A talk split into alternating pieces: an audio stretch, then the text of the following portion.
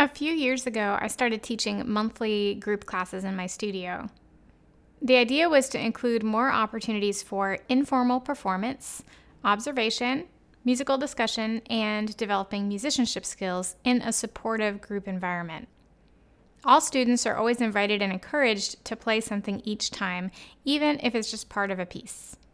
This gives us an opportunity to show works in progress, talk about practicing, learning processes, challenges and rewards, and give feedback, both positive and constructive.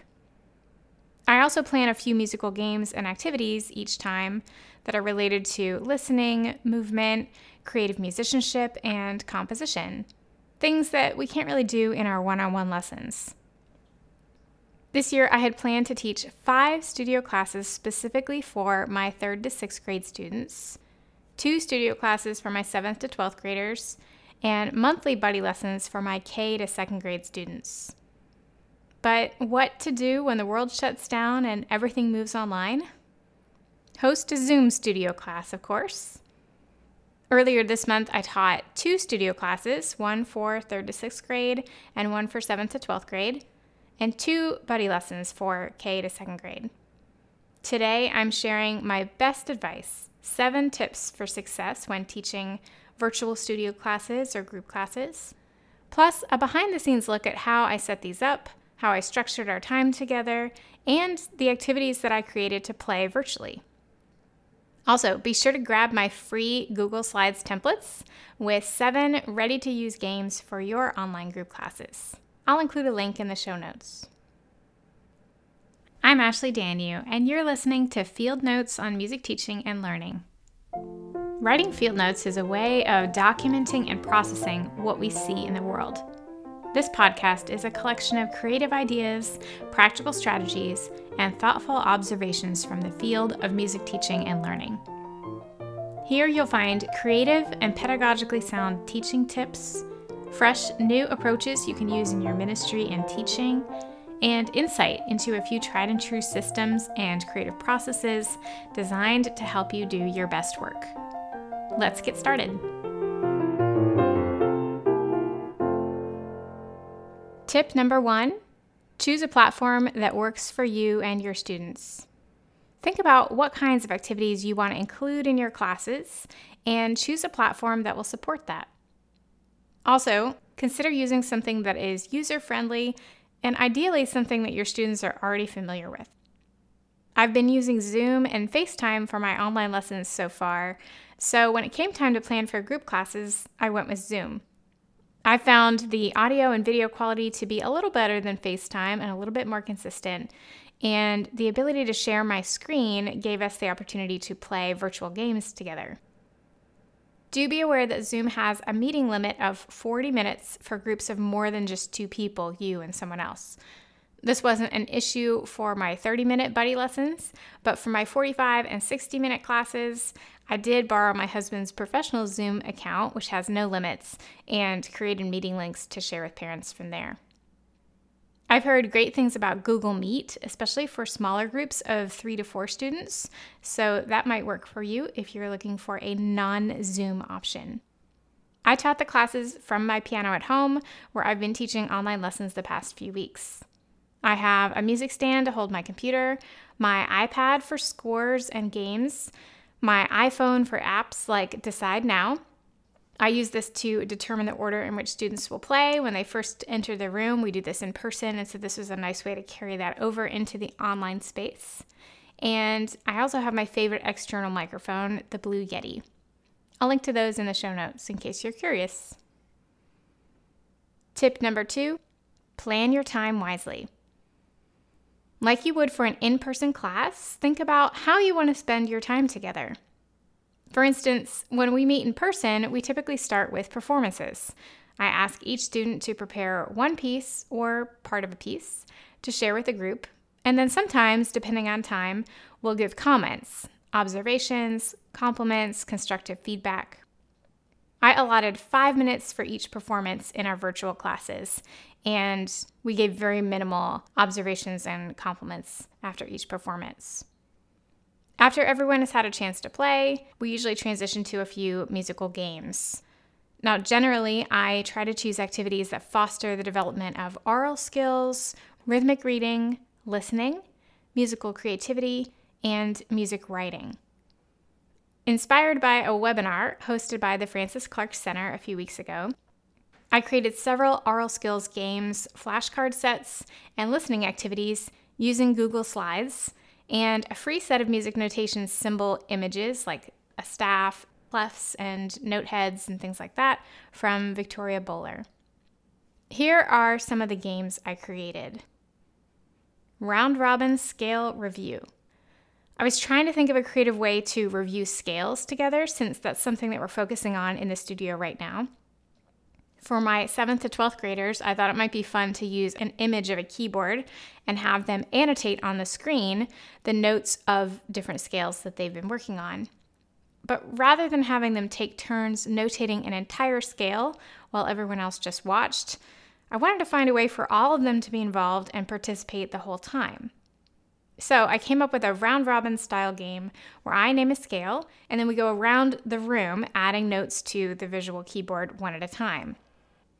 For instance, for the key of E flat major, the first student will mark E flat on the keyboard, the second student marks F, the third student marks G, etc.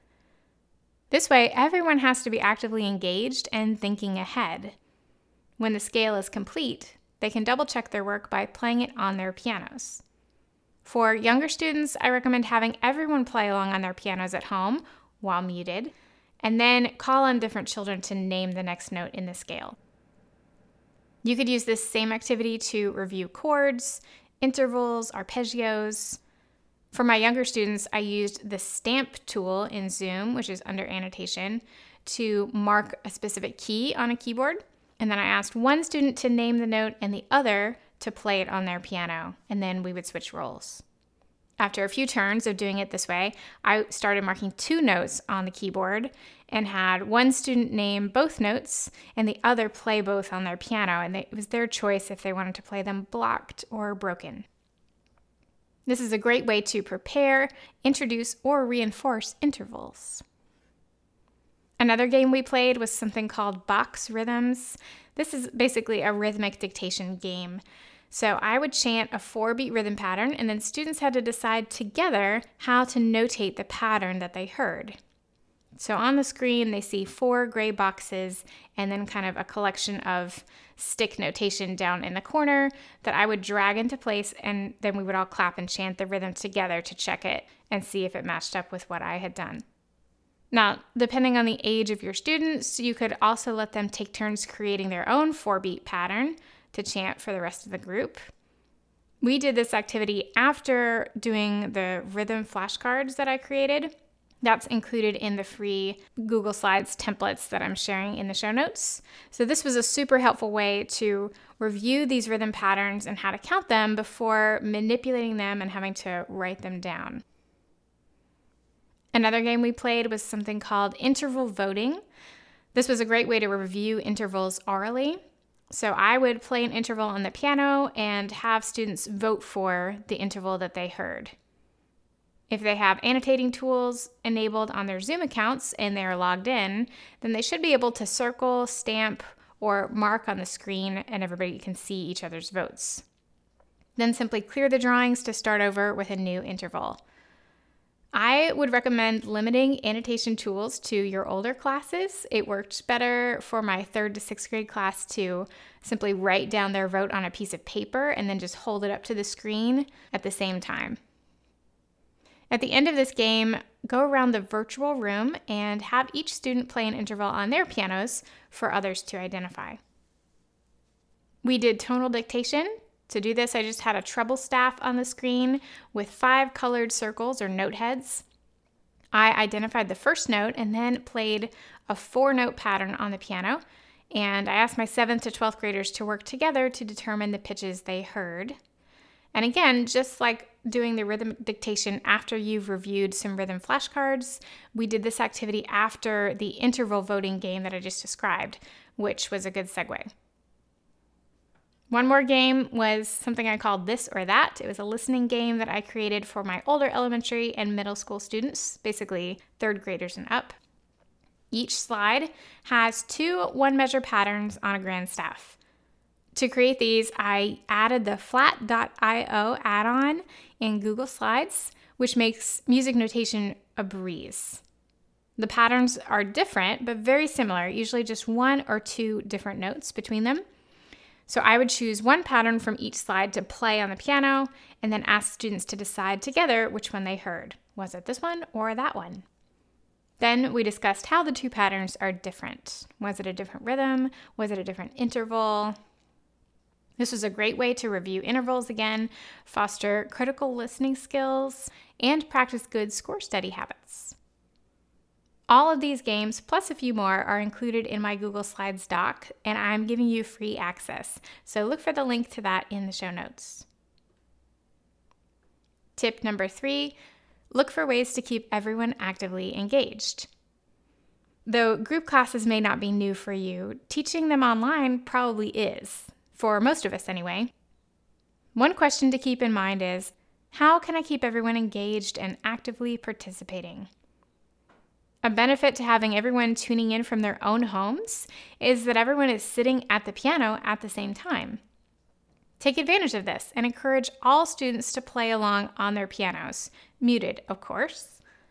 Whether you're working on a review piece, practicing a warm up, reviewing an interval or scales, identifying notes on the staff, or reading tonal or rhythm patterns, this will keep everyone engaged and actively participating. Tip number four enable or disable the annotation feature in advance. One of the reasons I chose Zoom for my studio classes was the ability to share my screen and have students use their annotation tools to mark their answers so we could interact with each other. If this is your plan, make sure that this setting is enabled in your account before you begin the meeting. This worked beautifully for my older 7th to 12th grade class and was a horrible disaster for my 3rd to 6th grade class. The annotations became quite the distraction, and I had to spend more time than I would have liked asking students to only mark one answer or to wait until they were invited to mark on the screen. A quick solution for next time simply disable this setting ahead of time in your account so that you are the only one who can annotate on the screen. Log into your account from a web browser, click Settings, then In Meeting Basic, and scroll down to Annotation to toggle this on and off. Tip number five take turns. One of the reasons for having a live virtual class is that students can not only see but connect with one another, right? We want to encourage them to collaborate and work together, give comments and encouragement, and hear each other's voices like we would do if we were together in person. However, for a group of younger students, more than two, I would say, consider keeping everyone muted unless they are the soloist or you're calling on them for an answer. Encourage your students to participate the whole time by following along with what you're doing, but take turns playing it out loud for everyone to hear, or giving answers, demonstrating, performing, chanting, singing, naming, improvising, whatever it is that you're doing. This will require some quick muting and unmuting on your part, but the end result is a more streamlined and controlled group experience with fewer distractions and background noise. Plus, it allows all students to participate at all times without the chaos of hearing everyone's pianos at once. You could even try having students take turns playing lines of a review piece that they all know. For example, one student plays the first line, Another plays the second line, another plays the third line. Tip number six use gallery view. This is a simple one, but make sure that your view is set to gallery view when you're not sharing your screen. That way, you'll be able to see all of your students at the same time. The setting is in the upper right corner of your meeting screen. Students may find it beneficial to have it set to speaker view, however, this way, whoever is speaking or playing will come up as the primary video. Tip number seven include an off the bench activity. In a normal in person group class, we would not have students sit on the bench or in chairs the whole time, right? We'd have them do that for part of the time and then move to the floor or an open space where they could do a movement or listening activity, or we'd have them do a rhythm game or an activity standing up. If you're working with younger students, it's especially important to include an off the bench activity or two, especially in longer classes. So think about a body movement exercise or a steady beat activity, a simple coloring project, or a game that they can play while sitting on the floor. One final tip make sure their camera is set up in such a way that you can still see them when they move off the bench. To recap, here are those seven tips once more. Number one, choose a platform that works for you and your students. Number two, plan your time wisely. Number three, look for ways to keep everyone actively engaged. Number four, enable or disable the annotation feature ahead of time. Number five, take turns. Number six, use gallery view. And number seven, include an off the bench activity. Are you teaching virtual studio or group classes right now? If so, what strategies have you found most helpful? What games or activities are you using to promote learning and musical development? Don't forget to hop over to the show notes and grab my free Google Slides templates. It's like 34 pages of rhythm and tonal flashcards and five different games that are geared towards virtual environments and online learning. So I hope that's helpful to you in your teaching in the next few weeks. Thanks so much for listening today. For written notes, related links, and more information on today's topic, visit ashleydanyew.com slash field notes. You can find me on Instagram at ashleydanyew and at ashleydanyew blog on Facebook. If you enjoyed this episode, it would mean so much if you'd leave a review in Apple Podcasts. This will help others discover this content in the future. Plus, I'd love to hear what you like about the series and if there's anything specific you'd like to hear more of in the future. Again, thanks so much for tuning in today. See you next time.